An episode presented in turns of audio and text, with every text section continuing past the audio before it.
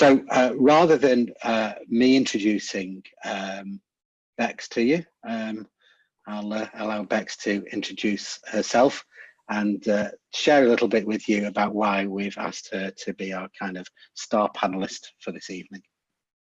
Hi everyone, thanks for joining. Um, so I have been online for over 20 years. I first got pushed into doing it uh, when I was doing my PhD. Um, if you're sick of Keep Calm and Carry On, uh, I wrote about that as part of my PhD. Um, and if you want to know the true story of that, I've written about that too. Um, and the, my first ever website was to take a web uh, Word document and press save as website. Uh, so we all have to start somewhere. Um, 20 years later, I now teach digital marketing at Manchester Metropolitan uh, University. Um, and I've just been recently been described as a writer and commentator on technology and its interface with faith and life. Um, I ran the Big Bible Project at the University of Durham for about five years. Um, and when this pandemic broke out, I was in New Zealand, uh, supposed to be having some rest, relaxation and writing time. Uh, managed to get a flight back and other small factors that I'm living with incurable cancer, which has made me even more passionate about using digital to engage with our whole life. Thanks. Um, so then, as you say, you were in New Zealand when all of this uh, this kicked off, and um, it's been nearly four months since the UK went into lockdown, and uh, it's kind of at that point that churches suddenly seem to discover, and perhaps I don't know, perhaps that's not fair, but churches suddenly seem to discover that there was actually an online world out there that they could engage with. But I don't know, from, from your point of view, do you think the world's really changed when it comes to digital communication? Um, I'm, I mean, having trained as a historian originally, the world's always changing as far as I'm concerned. Uh, maybe not in quite such revolutionary ways as the digital has made it and the way that COVID has entirely pushed us into something else. Um, we've seen lots of different new types of technology and we have to remember that most types of technology have been new media at some point, even writing, telephone, telegraph, they've all been new at some point. Mm um, but it's all about sort of finding the need to use the technology, what's pushing us into using it, um, and remembering that we're not all going to use it in the same way. And when people talk about digital, or even when people talk about social media, we have to remember that's a collection of things. So social media, Facebook is not the same as Twitter, is not the same as Pinterest, is not the same as Instagram. They all do something a bit different. Um, so the way we can connect with each other changes. I think I think the explanation I quite often think about is um, different technologies have different shapes. So um, say say if you had a brick, there's certain things you can do with the brick. There's some things you can do and there's some things you can't do. But you can choose whether to use it to build a building or to throw it through a, a window. And a lot of technology has things like that. Um, so whilst I was out in New Zealand, Heidi Campbell, who writes is one of the best known people writing about digital religion, said, could we write her a, chap a book chapter in two weeks because she wanted it out in April. She wanted to be able to help people who were suddenly finding they're having to put their churches online, didn't know what to do. Um, there's been a lot going on. People have been re researching this for 10, 20 years. Uh, the Premier Digital Conference has been going since 2010, I think I first went to it. Mm. Um, I think that was the first year we had it. Um, so there's been a lot of conversation going on there. I've judged the digital awards for Premier for the last four or five years and the quality has got better and better and better of kind of websites that people are doing. But I think quite a lot of the time we're still stuck with the idea that we do religion online. So we take what we're already doing and try and do it online. I wanted to ask you about that because, um, as you say, the Premier Digital Awards have been around for a long time. I can remember going uh, uh, many years ago now to, to be part of that.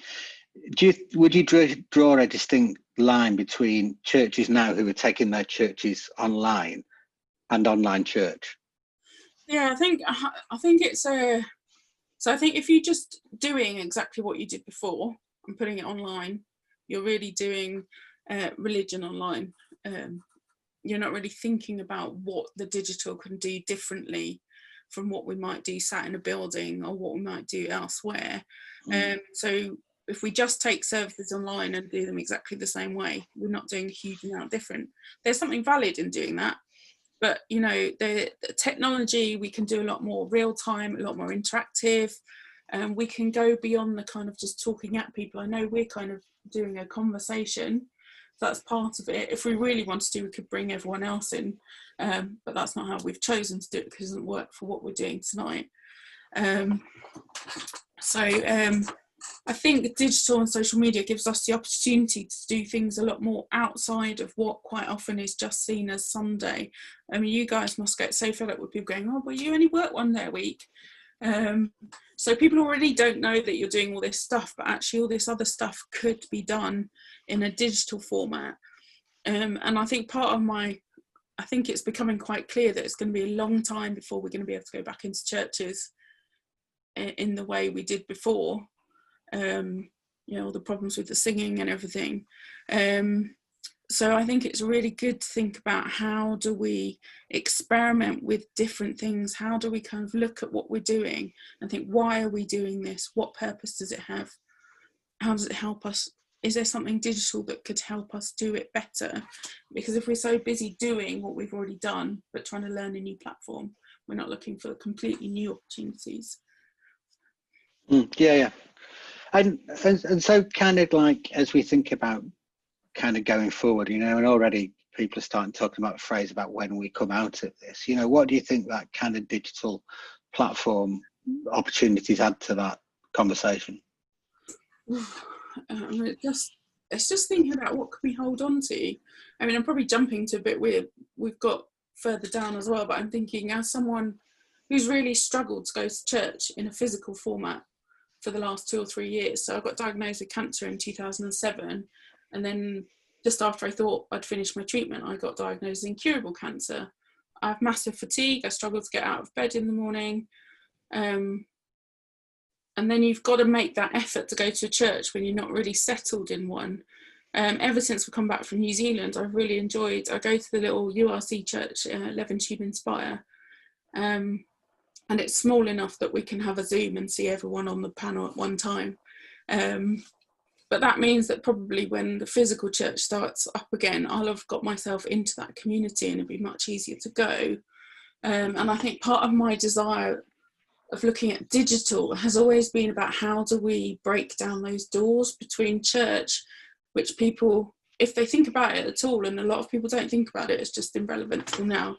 But if they think about it, they think it's people in weird robes doing weird ceremonies, uh, speaking to an imaginary being, um, and all these kind of negative perceptions that people have. And my hope is that online gives a, a, a lower impact chance for people to join. You might sneak in and join a service online because you know you can leave again if you want. Whereas you know, if you walk into a physical church, someone might stop you on the way out. Um, There's a sneak out halfway through, isn't it? Yeah. so, I mean, there's some some real advantage you've talked about that, but there's there's been a lot of debate, hasn't there? You know, about um, the digital world and about online participation, about um, including people or excluding people, the kind of whole conversation around digital literacy and digital poverty and you know, what what's your kind of thoughts on that kind of argument and discussion? Um, so I think, in some ways, I think it's never going to be possible to include everyone and everything. But I think the more that we're aware of what the problems are, the easier it is to manage them. So I think if I'd been talking about the digital divide five, six years ago, I would would have been talking about people not having the devices and not having broadband access. I think for most people, they now have a device and they now have access of some kind, but it's not necessarily equitable. Um, so there was a story um, the other day saying 1.9 million households in the UK still have no broadband at all, and tens of millions of households are coping with old devices, pay-as-you-go phones. And there's um, there was this woman who her kids uh, are trying to do homeschooling and she said she gets 100 pounds a week and instead of 10 pound a week on data she's having to spend 40 pounds a week so her kids can go to school. Um, so there's a kind of real challenge going on there and it's how much can we do to help that?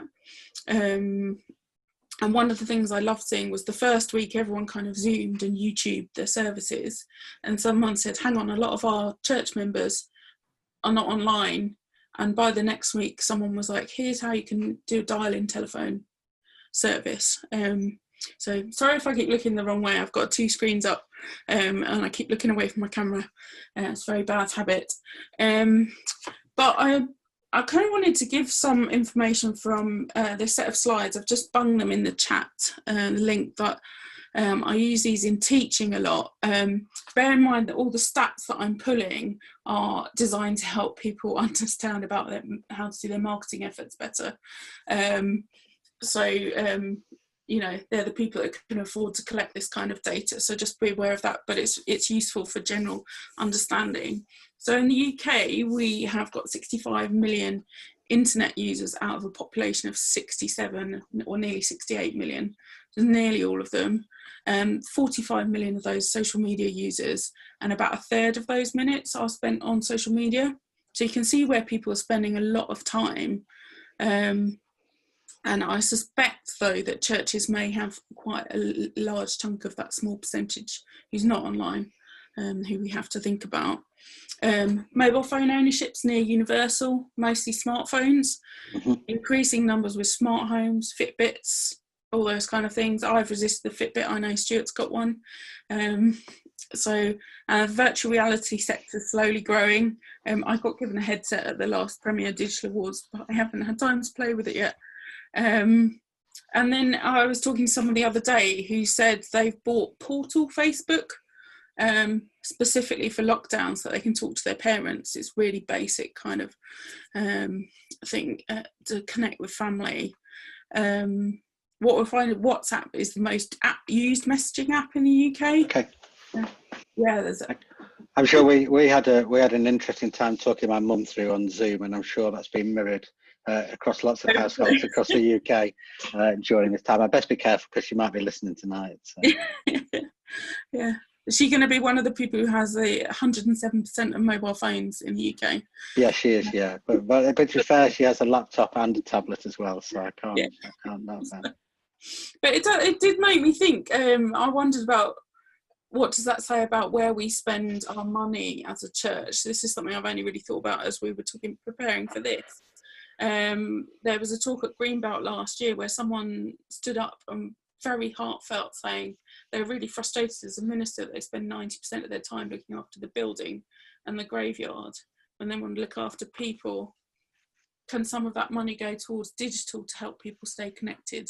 Um, it's a challenge, isn't it? Thinking about where we spend um, all that kind of money and it's thinking about how we're connecting with people and what they're doing online. People are spending about five and a half hours a day on the internet. Um, about three and a half, over three and a half hours of that is mobile. Um, so obviously some people are really high on that and some are lower. Um, and the average speed of internet connections has increased by 17%. We're all getting much more used to the idea that we've got high, high, high speed internet. Um, if you're looking at the websites people visit most Google, YouTube, Facebook, BBC, Amazon, Wikipedia. No huge surprises, I think. Um, and the top Google queries tend to be looking for news and weather and um, Facebook and Amazon. So people are, um, it's quite funny, people are still going through Google to find um, find um, platforms. Um, and then sort of the last bit from that, uh, last couple of bits from uh, that report is uh, they they've started asking people about have they thought about things like screen time? Um, and there's a, people increasingly worried about their screen time although i'm more interested in the quality of what we do online um, even for children. Um, and a lot of the research that has been done says is once you take out other aspects such as um, you know class and uh, race and education level uh, they have a much bigger impact um, than than screen time. Um, and they say no, there's no evidence that technology is any more dangerous than eating potatoes. So um, it's fun. Um, I have to confess that I've I, I've cut my screen time down now and uh, just limited, particularly on my uh, smartphone, to remind me when my screen time's up. And now all I find myself doing is clicking the override button. So I'm not sure uh, the problems with the app and is it's the problems more with me. Um, I think it's when it helps, isn't it? So um, for Lent uh, a couple of years ago, one of my friends decided to not look at her phone until nine o'clock in the morning instead of it being the first thing she looked at and she said it was a really interesting exercise and made her think about it. And then she's gone back. Uh, and i think that's that's what i'd always push people to do is have a look at your habits and see if you feel better if you try doing it rather than everyone saying you should only have two hours of screen time. Try reducing your screen time see if that's better. Or try reducing your social media time and increase something else um, and see what it is that you know makes any difference. Um, I thought when I'm rewriting the second edition of my Raising Children Digital Age at the moment, um, and one of the books I picked up was this guy that goes into schools and talks to kids, and he said uh, they're so fed up with the online safety message. Um, and they absolutely love the opportunity when someone says to them, "What do you enjoy doing online?" and suddenly you get a whole new side. Um, so so talk about what we enjoy doing online. Um, let's kind of make the shift to talking a little bit about discipleship. And discipleship is both something that's kind of um, communal and, and, I guess also um, individual. And and I guess in the past, people have always thought of communal as being something that's kind of face to face, and and anything that's uh, more in a technological as uh, as individual. And I guess also uh, when we think of individual like that, we also might think it kind of isolates us from from other people. Um, and I think uh, there's a fear that going online is kind of um, is destroying community. Um, so I wondered first of all how, how true is that, um, and then what what we're going to hold on to. What is church going to look like digitally? Um, and in a sense, we all went into this kind of lockdown experience together. Hmm. Um, but it's clear now we're not all going to come out of it together. We're all going to come out at different times. You know, some of us will have to remain um, away from others for a lot longer. So, kind of how do we do the hybrid of online and offline? How can we use technology to bring everyone along with us together at the same time? How do we grow disciples whilst doing it digitally? Do you draw a distinction between us being the church and online, and as we touched on before, being an online church? Yeah, I think for me, the best thing is always having a blend. So it's quite interesting that two of my job titles, one was a blended learning fellow and the other one was a technology enhanced learning fellow. And neither of them were, it's all about the technology. It was all about what are we using this for? Why are we using it? And then how can we use it well? Um, so for me, uh, I, pinched a Billy Graham quote a disciple is simply someone who believes in Jesus and seeks to follow him in his or her daily life, which sounds quite individualistic just on its own, actually, doesn't it? Um, and actually, I quite like the idea that we can do a lot more discipleship together online. And obviously, for me, the last couple of years, um, you know, everyone's everyone's like, "Oh, I've been isolating for two, three months." I'm like, I've been in and out of isolation for three years um, at various points, and um, social media has been the thing that's kept me sane. Um, because social media is not about the technology it's about the people in that technology. So if my if i lose my phone it's not about losing the phone. Well although it's quite expensive tool to lose but it's that i've lost my connections with people i've lost my diary um, i've lost my bible. Um, i've got paper bibles but i haven't picked them up for months. Um, and I think one of my favourite Bible verses is the message translation of Romans 12 1 to 2. Uh, so here's what I want you to do God's helping you. Take your everyday, ordinary life, your sleeping, eating, going to work, and walking around life, and place it before God as an offering. Um, and then that goes on to say, don't become so well adjusted to the culture that you fit in without even thinking. And I think that's the important thing we can start to do from a theological perspective, I'm not a trained theologian, but we've all got a sense of theology of what this technology can do. Um, and for me, the online is a real space. We engage with it in our bodies, and I think there's a sense of being present. So I can be physically present, but mentally very absent. Or I can be like now, the only thing I'm doing is engaging in this webinar. So, so let me just stop you there for a second and just feed in a question that Stephen's um, shared with me. That's um, that's that's come from somebody uh, participating. Netflix and other associated platforms um, have transformed the way we watch TV. Do you think uh, churches could take note of this and see how they could transform the way um, we or some at least do church? Yeah, I think it's thinking about what have Netflix, Netflix and those other platforms done differently. They've moved from synchronous viewing, haven't they, to asynchronous viewing.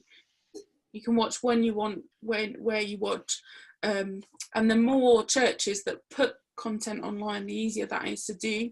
Some of that's got shorter. Uh, some of that has encouraged um, kind of um, personal input. I'm, I'm thinking, I'm thinking more of somewhere like TikTok where it's a, a little bit more sl- sloppy. I used the word shonky earlier. Stuart said it's not a real word. Um, um, there's the sort of less professional type of content that's done. Um, but it is looking at that holistically and it's going right back to the roots of thinking about what do we have church for?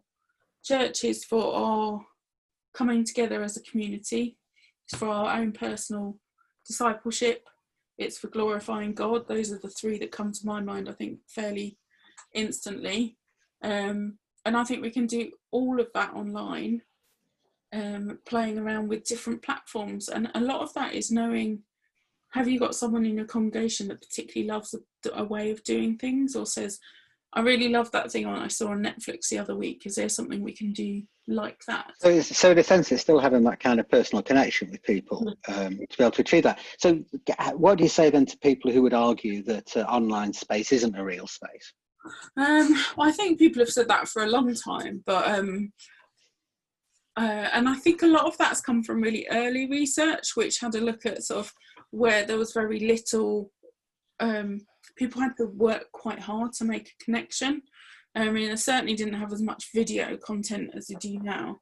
Um, but I think if you look at the way things change, what I really noticed as I started using online con, um, spaces was it changed the face to face conversation as well. So if I turn up at church on a Sunday, instead of the, oh, hi, how's your week been? It was like, oh, I saw you did so and so on Thursday and it just changed the conversation. And one of the things that I think really changed was it left it leaves space for deeper conversations.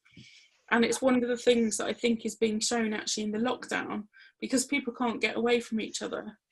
Um, they're they're forced into deeper conversations with each other, and I think that's the same with how online gives you a chance to, um, yeah, it gives you a chance to chat with each other in a different way. Sorry if I ever go off on it. I've got slight chemo phobia every now and then.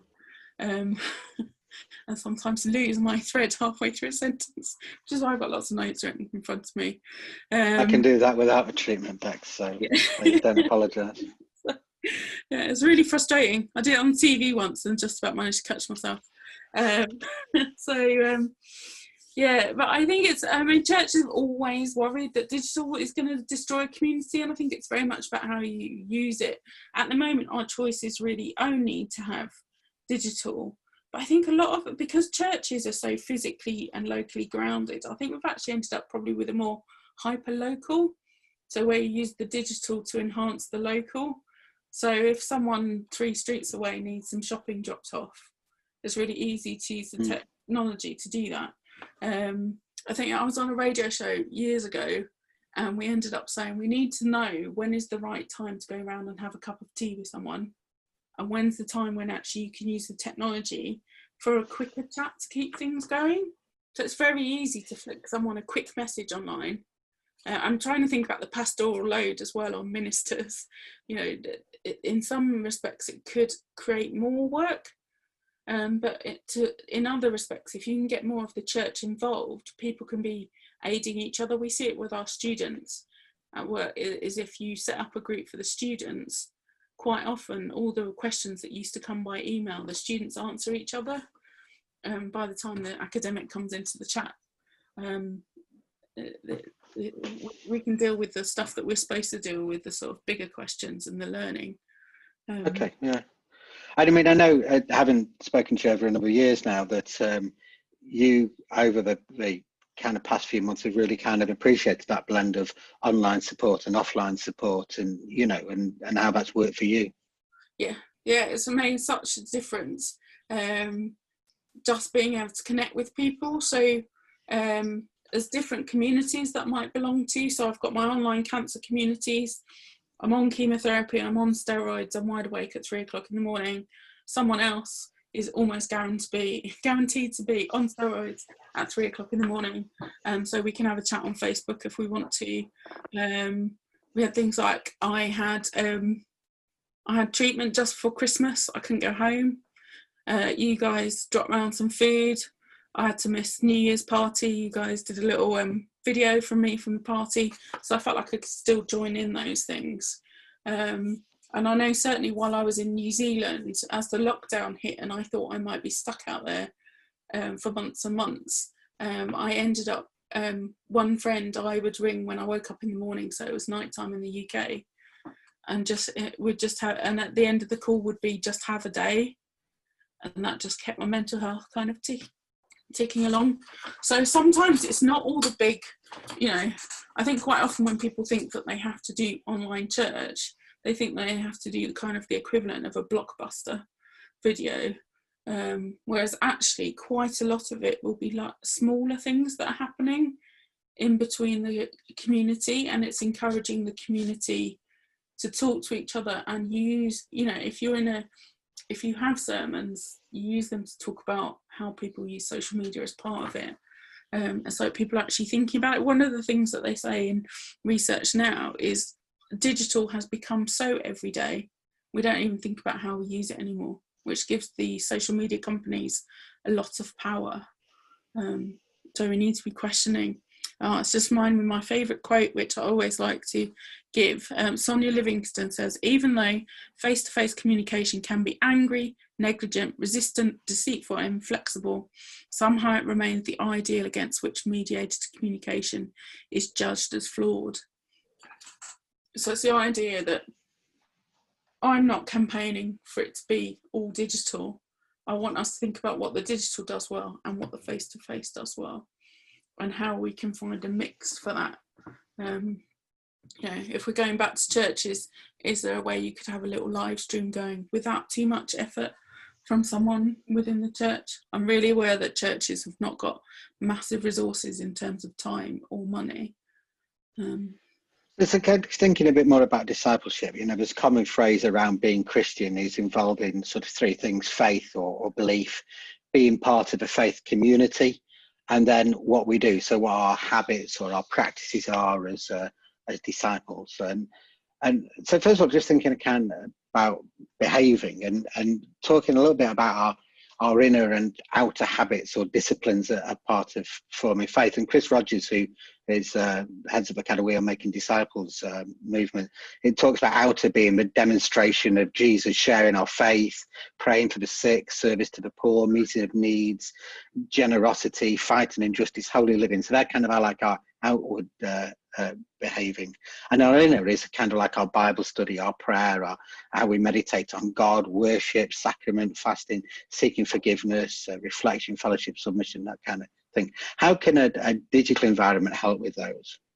Sometimes it might provide new ways of do, doing things. Um, quite often it's new ways of old things, which is kind of where we started, wasn't it? Um, and a lot of digital will actually amplify pre-existing culture although it can shape it as well um, what it offers and what you're prepared to expect i guess might change with your theolo- theology one of the big debates anytime we ever put it up on big bible um, online was the concept of doing communion online i have no idea where the urc uh, fits on here um, i grew up in a brethren church where it's very much a symbolic thing um, and part of my argument is apparently in Australia, radio stations have done bread and wine on the radio for years. Um, so it feels a bit like that. But if you believe in transubstantiation, uh, you're never ever going to accept that you can do communion online. I think uh, it's fair to say that that's not a central part of URC theology. If there is a if there is a collective URC theology, it doesn't fit that. Um, so um, yeah, so it's um, so that and tweeting in church are the two that always got things going. So people thought that tweeting in church was disrespectful to other people. Um, whereas for me, because I was very used to using Twitter, it was a really useful note taking thing. But of course, it changed the dynamic of the conversation because I was moving outside of the room and then I might get a response from someone else. Um, so instead of just listening to the preacher, I've got a potential other conversation going on as well, which is what we said about the chat on the on the side. Um, but it has given new opportunities. So um, sorry if I use a lot of them are quite anecdotal, um, but it is backed up by a lot of research.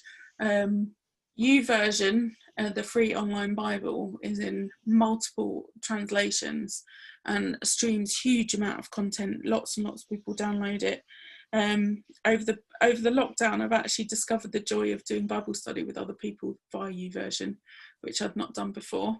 Uh, kind of keeps you on track. Um, I've got a prayer app which reminds me of five people to pray for every day. Um, so there's sort of something quite powerful um, going on there. Um, and my sense is that online, we're really just thinking about discipleship. Um, so what at Durham, I described a digital disciple as someone who seeks to live out their biblically informed Christian faith online, whether dipping their toes in or fully, fully immersed in the increasingly mobile and interactive nature of the digital space. Um, so you can do your praying on the go. Um, um, there's questions about whether is that taking over something else you would have done? Is that taking over quiet time? Um, but then you can also uh, in a less holy idea i've used pokemon go for the last three years to get myself out of the house every day because i have to get to a nearby pokestop and catch pokemon every day. So even if i feel rubbish it makes me get out of the house. Um, and i think it's important to think about um, how does it change us and our practices? And also what does that look like to other people? You know i said earlier lots of people are not even thinking about church. The only christian a lot of people will ever see is us in their social media spaces potentially face to face. So what do we show? And that doesn't mean that i have to be a, a, a i'm actually trying to challenge the kind of instagram idea of everything being perfect all the time. Um, I posted yesterday, my mental health is really, really struggling at the moment, and my medication is just about to be upped. And people said, Thank you for being so authentic. Um, so I think vulnerability and humour are the two things that really get people to connect with you online. I think you have to be really careful with the vulnerability. You have to think about who you're sharing that with. Um, I've been very pub- public about my cancer and my mental health, so um, that kind of goes. Um, and it's also thinking about the two-way nature of all of this.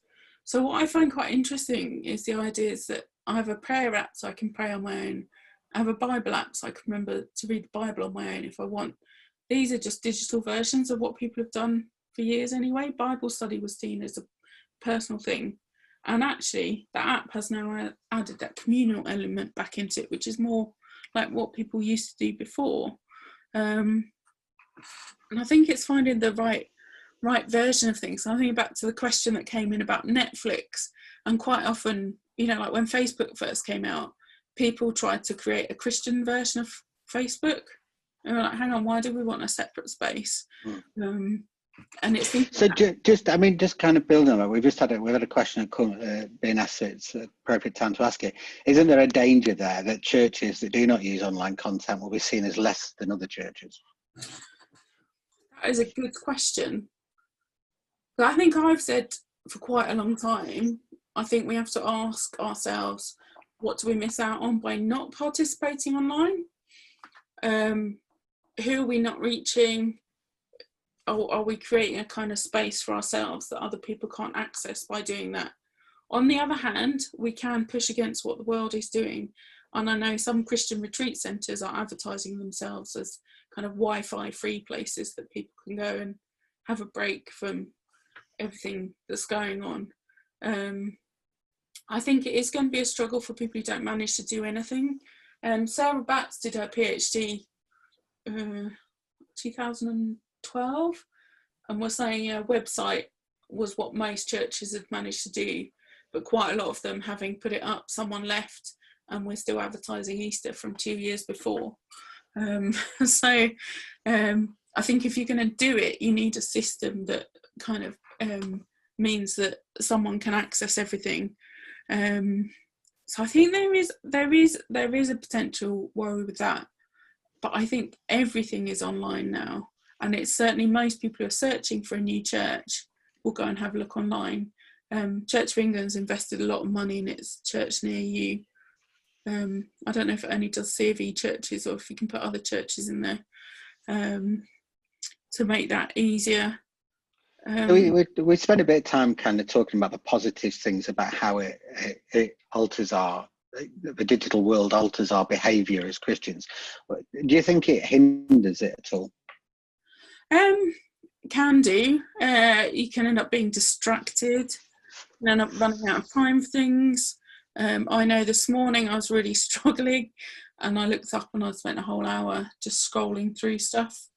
Um, but I think that says more about my head at the moment. Um, so you might be missing out on times for prayer or quiet contemplation because you've just got in the habit of picking this up because it's so nearby.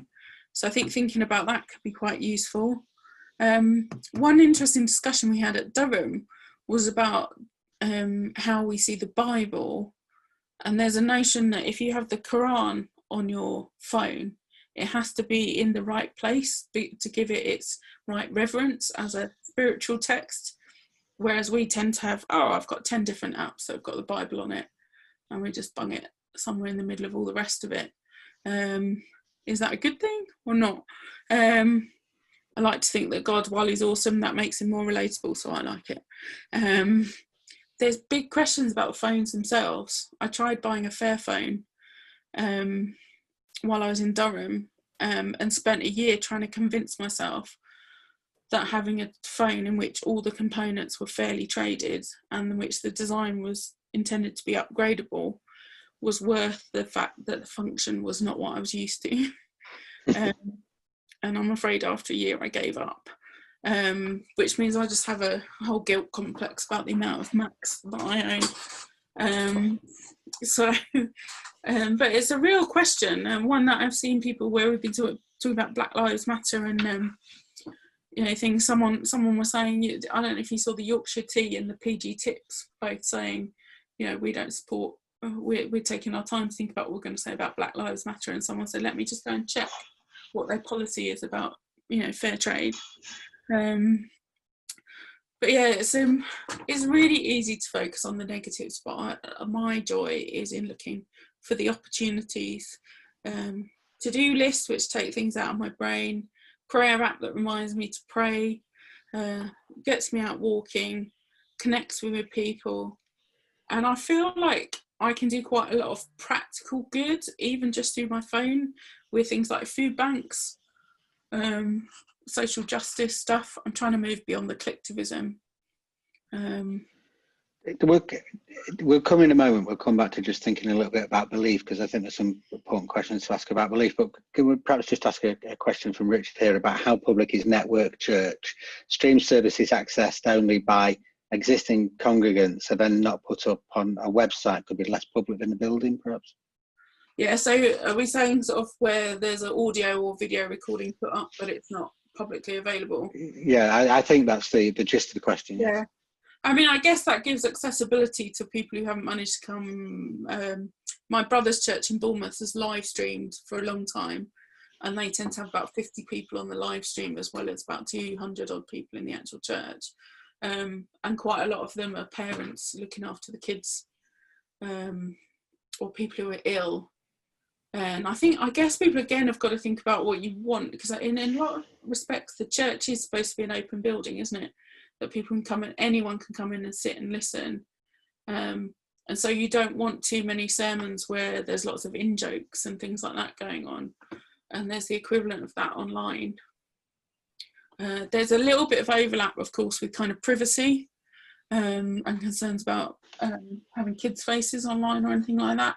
Um, my brother's church uh, deals with that by having um, one whole block it says if you sit in this block, you'll never appear on the video. Um, so it's really clear. Um, it's kind of opt-in, opt-out system. I think there's some really good things for us to think about as we kind of, you know, get to the stage where we do think about moving out of uh, uh, of a lockdown situation and when churches are about to meet and how we can meet together. And um, a question that we've been, we've been asked is, uh, what role does should a or or the URC uh, as or another denomination having facilitated and enabling this kind of digital it says this sort of thing i think it's meaning kind of digital technology will it require a structure or a culture change or should it be more about local initiatives where there's kind of more of a need is it more of a kind of contextual uh, element I think the contextual makes sense, but I think it's quite hard probably to do. I suspect the areas which need the biggest help are probably the most deprived areas. And so if you put all that pressure on the local area to make all the changes, then that's going to be really hard to do. So if there's more of a national sense to it, and it kind of reminds me of um, Krish Kandiah when he's done his home home for good thing, where he says only one family adopts the child, but the entire church agrees to support the family, and that has included the uh, members of the church contributing towards a bigger mortgage for the house so they can have a space to take a child in. So I think we maybe need to think about it more like that is how can we as a kind of national body um, I think it's not forgetting about local initiatives, so asking people what they're already doing and doing well, so we can capitalise on that. But then seeing if we can share that, uh, those examples. So, so, another question we've been asked, which is kind of really a follow up to what you've just been saying there, is how do you encourage churches to embrace digital technology that may be resistant and want to continue doing things the old traditional kind of way? Yeah, I mean it's interesting because I think seeing a need for something is when you finally get it. Um, I did, and and coronavirus has been a pretty big need that's pushed lots of resistant people into um, into it. I thought was, uh, there was this. Um, I saw this week that apparently the Alpha course has never considered doing it online. Right. Okay. they've pushed it online, and they've had three times as many people do it, and I've only had like two dropouts um, out of I don't know fifteen hundred people or something. So sometimes having a go at stuff is the best way of doing it. Um, I think what you uh, what what we've tended to talk about in educational settings is a community of practice. So finding other kind of buddies to do stuff, and one way you can do that um, is trying to still do it while it, things are not locked down. There's there's this thing called social media surgeries that I've quite often encouraged churches to do. They work really well physically. I think we can find a way to do them online as well, which is um, say you know how to set up a Facebook profile, but this person doesn't. They get paired with you and you show them how to do that. Mm-hmm. But there's something else you want to learn how to do. That person doesn't know it, but someone else does. Um, so the surgery, you normally have people who say, I can help people with Facebook, Twitter, and Instagram. There's a triage nurse at the front who people come in and they block, block, block you in. But you could fairly easily do that online. Uh, it's been fascinating watching Zoom as people got more comfortable, but you can hear people saying, oh, press that button at the bottom, press the three thingies. Uh, and, and I think part of it is being comfortable with the fact that it doesn't all have to be BBC polished level as well. Um, I think as somebody who was using Zoom before, the most embarrassing thing is when you're halfway through your answer and you realise you're still muted, and you think that's really the basics, isn't it? um, as we th- we think a bit more about discipleship and, and we think a bit about belief, you know, um, I just want to explore a little bit about belief in an online environment. And I, I think one of the fears of some church leaders is is about there's less control on what everybody's ideas are, you know, because because all of a sudden everybody's ideas become equal, don't they? Um, and the internet, you know, is full of rubbish. um, and, and if you're a church leader and you can't control the internet, you know, you've got to accept that people will take different views. So how do you foster uh, belief online? Um, and and I guess the question comes to a point of saying more importantly, how can you protect people online? Yeah, I mean, part of it is the, the idea life's not risk free. So going online is never going to be risk free either. So you can't necessarily make online space any safer than offline spaces. That doesn't mean it's a free for all. Um, but as a real space, it brings its own kind of pros and cons as from o- offline, but also some new ones. Um, and I think it's quite interesting the idea that um, I think we see it. We see it with the BBC do it, don't they? They say we're doing impartiality. So we've got someone who really hates this and someone who really loves this, which is not the most nuanced conversation I've ever seen. Um, so it's actually, and people have got this sense that online everyone's ideas are equal. This isn't true at all. You have to fight for visibility online. So if I post stuff on my website, because my website's been live for 20 years, it's going to rank higher than someone who's set up a website last week. If it's a .ac.uk site, it's going to rank a lot higher uh, than something else. Um, but I think one of my things is thinking about what does it say about you as a leader if you're worried about total loss of control. Mm-hmm. Um, because if your job is encouraging discipleship mission, do you need to be open to pretty much any question that might come? It's scary, but um, there's more than kind of the sound of your own voice that's at stake in this thing. And I think I'm seeing it as a teacher. When I'm there with a student, my job is not to do the learning for the students, but to set up the scaffolding that provides a safe and structured space that they can learn within. So it's trying to do that. You know, you've got limitations, time, space, resource, um, but you want people to have the best Christian life they can have. I want my students to learn the most that they can have. I want them to get the best grade that they can have. Yeah. Um, so how do we help people ask the right questions? How do we experiment with different shapes of service? I really loved. Um, um, I, I was like six years ago. Someone said to me, "Can you do me a ninety-second video about the loaves and the fishes?" He said, "I don't want you to overthink it." Um, he said, "I've got four different people from all around the country, and I'm going to show those videos in my service." And I'm expecting all four of you to say something completely different, just to show how the story ties to different people. Um, otherwise, you end up hearing kind of the same mm-hmm. stuff. Um, and it is knowing that the online space is very much shaped by what the offline space already looks like. Um, I don't know how many of you have read the Caroline Criado Perez book um, about uh, the the world is built as default white middle class and male. Um, so the infrastructure is shaped in a certain way. It's presented as just facts. And she was saying things like when um, phones with the walking distance were put in, it was done to the average man stride. Um, so there was no thought about uh, differences. I think a lot of that nuance is starting to come in there. Yeah. Uh, but it requires people to ask questions. Um, so, I, I, so I think that kind of moves on to, to that sense of kind of belonging because if there's one thing we know about online communication, and and I think I speaking from a personal point of view, I've seen this more over the last week in the whole debate around um, the you know the not the you know the conversation around Black Lives Matter, is that the online communication can at times bring out the worst in people as well as bringing out the best in people. So there's something important here about learning to, how to be community online in ways that could actually build people up and not tear them down. Um, what would you want to say to leaders about how we foster that and perhaps even, even how we model it?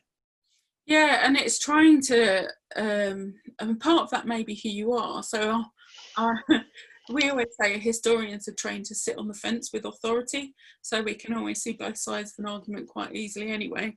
Um, so it's been fascinating watching some of the theological debates, some of the debates about whether um, the physicality of church and how upset people are that the buildings are shut.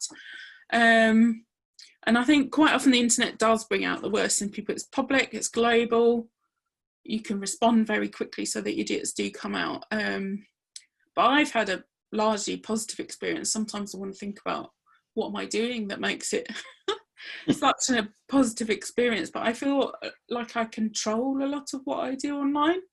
Um, I choose who I connect with. I choose what kind of content I share. Uh, I choose what time I look at my phone. Um, I refused to give in to that. Well, you sent a message five minutes ago, so now I have to reply. There was a piece on Mashable this week saying people are really upset when they see you post something on social media but you haven't replied to a text, and they assume that means you hate them. Um, so some of it's trying to change people's expectations of uh, what what that means and sometimes you might not speak out on some really controversial issues um, but i think a lot of it is about kind of role modeling and trying to see how do you interact with grace? How do you look at someone and say well i wouldn't have thought that but that's really interesting. Where do you come from to have that kind of perspective? Um, but then i'm quite gentle in what i do and i've been fascinated watching in my secondary cancer group people who are much closer you know they've already run through pretty much all their treatment options. They are super angry and they're quite virulent online. Um, and i'm like maybe maybe i'll end up more like that once i feel like i'm in that position um, but you know there's a real chance to do things there and to do things a little bit differently one of the stories i loved from big bible um, was about um, at a church school. So obviously lots of C of E churches are right next to schools, aren't they? And there was a whole load of parents who were st- stood out in the rain, and the church next door invited people in for tea and biscuits. Um, no evangelical agenda there at all. Just it's raining, come and have tea and biscuits. Mm. And this started happening on a frequent basis. Um, and now over half of that group are regular attenders at the church, and the church now has a whole load of children that go. Um, but she said if we tried to do that as an evangelical thing, that wouldn't have worked. But um, the way it worked really well was because that a Facebook group was created alongside that, and so people were talking about their everyday lives and looking forward to going to the church building. And and I guess being able to connect in those in between times as well. Yeah, really, really powerful. I think. I, I mean, I found it quite interesting um, over the lockdown there's a sense of belonging and i know some people are wondering what they're going to do when we go back to a more normal church so i've rejoined my durham house group i live miles away from durham now but i can join them on zoom uh, and kind of pick it up on that. And you know it's, it's not too personal but you literally spent uh, you know i'm trapped in a foreign country at the beginning of a whole lockdown. You know if if you um you connected with Bex Online, you will have seen this whole kind of debate about how you get home from New Zealand um, uh, when really you should be isolating from other people and um, you need to come back to this country. Um, how important has how online communication been for you through this particularly difficult time? Oh, absolutely key. I mean, I got I was interviewed by a business journal a couple of years ago, and I said I don't even know how I would have got through cancer at the beginning without Netflix and Facebook and I think New Zealand was the same. Um, so I was able to um, connect with the people that was. So I'm at a conference, Anglican conference centre, supposed to have 40 people sleeping there, and I'm rattling around on my own. So I'm able to WhatsApp the people that live there, um, that were supposed to work there but were, you know, living nearby. We're able to chat with friends and family. Uh, the time difference was a challenge, but I use this software called um, Acuity, and it sets up appointments and it works out the time difference. Um, never used House Party or Zoom before I was in New Zealand, so had to get those. Um, and it's that kind of in the middle of the night um, help. Um, uh, but, and some of that is based on an understanding. So the friend that I was talking to every day, we had a deal that if I was really struggling, I could call the phone at any time. So it turns all the other sounds off apart from the ringer. Um, so saying if you have a really bad time, wake me up. That's fine. Um, but yeah, it was a really kind of powerful mental support, but also did practical stuff. So my MOT, we got all excited about the fact that I was going to get six extra months on the MOT, but it expired the day before we had to have them. so um, so yeah, uh, he let himself into my house, got my car MOT. So by the time I came back, I could drive to the hospital and have my appointments, which was the rush to come back. Um, and I've managed all of my insurance uh, and everything, and all my medical stuff really has gone online as well. Um, and I've been, I haven't found it too much trouble working from home or getting my food delivered because that's what I've been doing for the last couple of years um, just competing with everyone else now. um, for slots. Um, And I think we we are talking about this now because we are in you know this difficult time, and as we we mentioned before, really the kind of necessity to think about the digital world has been thrust upon us because we're um, in such a difficult uh, experience at the moment. Um, but uh, you know, I'm kind of talking to leaders who are wondering what we might do now to help people uh, make the most spiritually from this kind of time of isolation, but also whether things need to go back to normal. And could we develop positive digital practices, do you think, during this time? Yeah, I think a lot of it is how can we live our lives together, the good and the difficult parts of it, with that mix of online and offline. Um, I think I think people have found that they can tap to each other more. So one of my dissertation students looked at disinhibition online. So the idea that there's a screen between you and someone else, so you don't really think so much about the person at the end, other end. It's often been blamed for um, bullying, but actually it also helps if people want to ask questions about faith because there's a lower risk situation to be able to do that. Um, so I think there is a space to develop much deeper relationships online, more honest, more supportive, uh, more challenging. Um, part of that might be rethinking what the role of the minister is um, and not necessarily putting all the pressure on the minister and thinking actually more about how the community um, does things together. Um, and one of my favourite challenges, I used to run workshops called Social Media for the Scared, uh, not social media for the sacred, which is what some people thought was. And I would say to people, if we think about the fruits of the spirit, what do those look like online? What does it mean to be kind online? What does it mean to be gentle? What does it mean to be joyful without being, you know, the sort of grinning, uh, uh, completely strange person? Um, what does it mean to be patient and self-controlled in an environment where people are having a go at each other and it feels feels very distant can we show how we can have more nuanced conversations uh, can we find a way now we realize maybe how many people are getting involved online there's a real challenge because there's some people saying hang on the building's been a problem for years and I've got more access to content than I've ever had. Oh, this is more church than I've done for decades. And there's other people saying, uh, got different accessibility needs and it doesn't work. Uh, so part of it might be knowing what your congregation particularly needs um, and working around that. Um, and I think it's it's thinking about how do we model good ways of doing these things. How do we model not being completely exhausted by Zoom fatigue, by not feeling that we have to do absolutely everything? Um, can we find a better way of doing things? When I was out in New Zealand, um, Vaughan Park, they wanted um, him to do some um, the chaplain on site to do some online content and we were talking about it and we said what does Vaughan Park stand for? It's a place where people come to learn to relax to enjoy the beauty of New Zealand beach. Um, so it's supposed to be a low pressure space for reflection and thinking.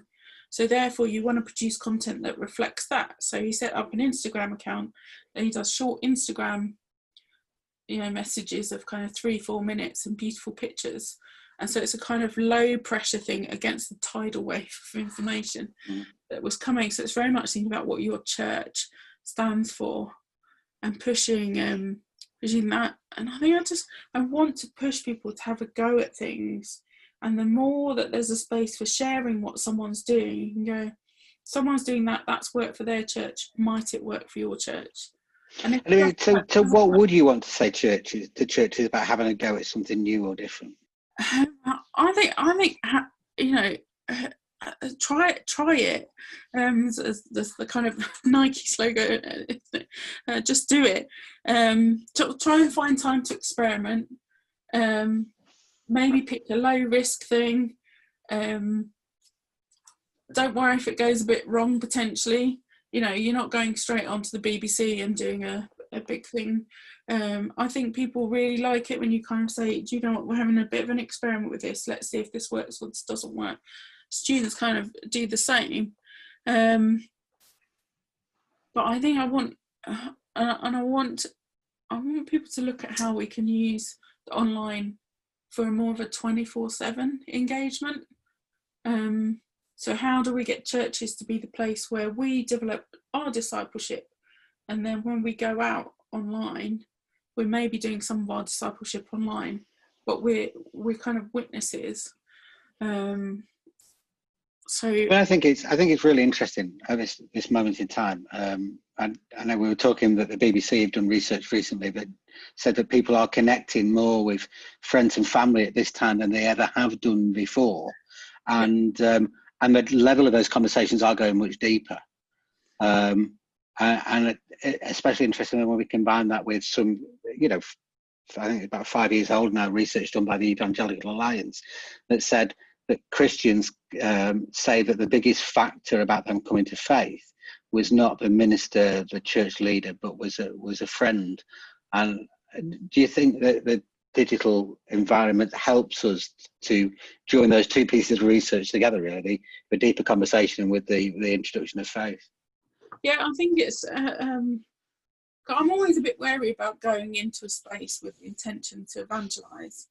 I think most of us, or and most of your church members, are living online as part of their lives. So how do we kind of capture that? I've had people say to me, the way you've responded to cancer treatment, that's kind of interesting and makes me think there maybe is something there, um, which at times has felt like a pressure to look kind of happy and like I'm coping with it all. But actually, it's I think it's the honesty of it that gets there. Um, and I love the fact that um, the other week when I was really struggling and I said to someone, I don't want to disappear down the whirlpool. And someone said, Well, if you go down the whirlpool, Jesus is going to come down there anyway. And that kept me going for that day. So it's that kind of ongoing conversation. I still think it's important. So yesterday I went out for a socially distanced walk with someone because the GP said I think that will help. Um, you might be high risk, but you should also. There's something about face to face that has its own value, but it's understanding what the digital can do and can do well, and particularly for the intervening time. And I think there's some churches who are starting to say things like uh, house groups. House groups have all been done as physical places. Actually, can we start making some of the house groups into online only? Um, so that there's some people who never get home from work on time.